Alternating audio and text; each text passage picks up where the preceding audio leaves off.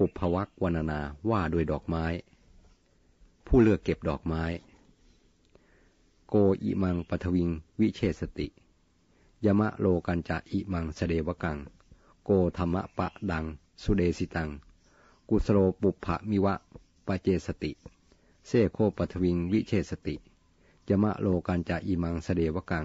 เซโคธรรมะปะดังสุเดสิตังกุสโลปุพพะภิมิวะปะเจสติ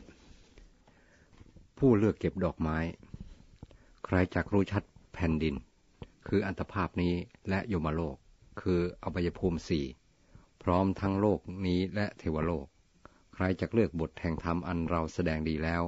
เหมือนช่างดอกไม้เลือกเก็บดอกไม้ฉะนั้นพระเสขะจักรู้ชัดซึ่งแผ่นดินคืออัตภาพนี้และยมโลกพร้อมทั้งโลกนี้และเทวโลกพระเสขะจักเลือกบทแห่งธรรมอันเราแสดงดีแล้วเหมือนช่างดอกไม้เลือกเก็บดอกไม้ฉะนั้นอธิบายความพระศาสดาทรงเปรียบอัตภาพคือร่างกายนี้ด้วยแผ่นดินเมื่อภิกษุสนทนากันเรื่องแผ่นดินพระองค์ผู้ทรงเป็นธรรมราชาประกอบด้วยเทศนาโกศลอันยิ่งเยี่ยมไม่มีใครเสมอเหมือนมีพระประสงค์จะชักนำภิกษุให้มาสนใจในแผ่นดินภายในคืออัตภาพนี้ว่าควรพิจารณาให้เห็นแจ้งเพื่อได้ละความกำหนัดในกายในที่บางแห่งทรงเปรียบอัตภาพนี้ด้วยโลกทรงบัญญัติโลกและความดับโลกในอัตภาพนี้ดังข้อความในโรหิตัสสสูตรสังยุตตนิกายว่าอิมัสมิงพยามะมะเตกะเลวะเรสะสัญยัมหิสมณเกโลกันเจวะปัญญเปมิโลกะสมุทยัญจะเป็นต้นความว่าเราบัญญัติโลกและความเกิดขึ้นแห่งโลกรวมทั้งความดับโลกและทางให้ถึงความดับโลกในร่างกายอันมีประมาณวาหนึ่งนี้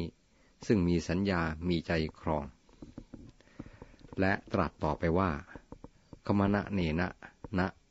ปัตตโบโลกัสสันโตกุดาจนังนาจะอัปปัตตวาโลกัสสันตังดุข่าอธิปโมจนังในการไหนๆบุคคลไม่สามารถไปให้ถึงที่สุดแห่งโลกได้ด้วยการไปธรรมดาและเมื่อยังไปให้ถึงที่สุดแห่งโลกไม่ได้ก็จะพ้นจากทุกข์ไม่ได้คำว่าโลกในที่นี้ก็ทรงหมายถึงอัตภาพนั่นเองคือเมื่อยังไม่รู้แจ้งกายนี้โดยความเป็นของปฏิกูลไม่สะอาดไม่เที่ยงเป็นทุกข์เป็นอนัตตาแล้วก็จะพ้นจากทุกข์ไม่ได้โลกภายในนี้จะไปให้ทั่วด้วยยานพาหนะใดๆก็ไม่ได้หากจะไปต้องไปด้วยยานไม่ใช่ด้วยยานยานตัวแรกคือความรู้เมื่อรู้กายนี้โดยแจ่มแจ้งแล้วก็สามารถคลายความพอใจในกายละกิเลสได้ตามมรรคนั้นๆตามกำลังแห่งมรรคของตนของตนท่านกล่าวว่าพระเสขะสามารถรู้ชัดซึ่งแผ่นดินคืออัตภาพนี้ได้พระเสขะนั้นท่านหมายถึงพระอริยบุคคลเจ็ดจำพวกคือพระผู้ตั้งอยู่ในโสดาปัตติมรรคถึงอรหัตตมรรค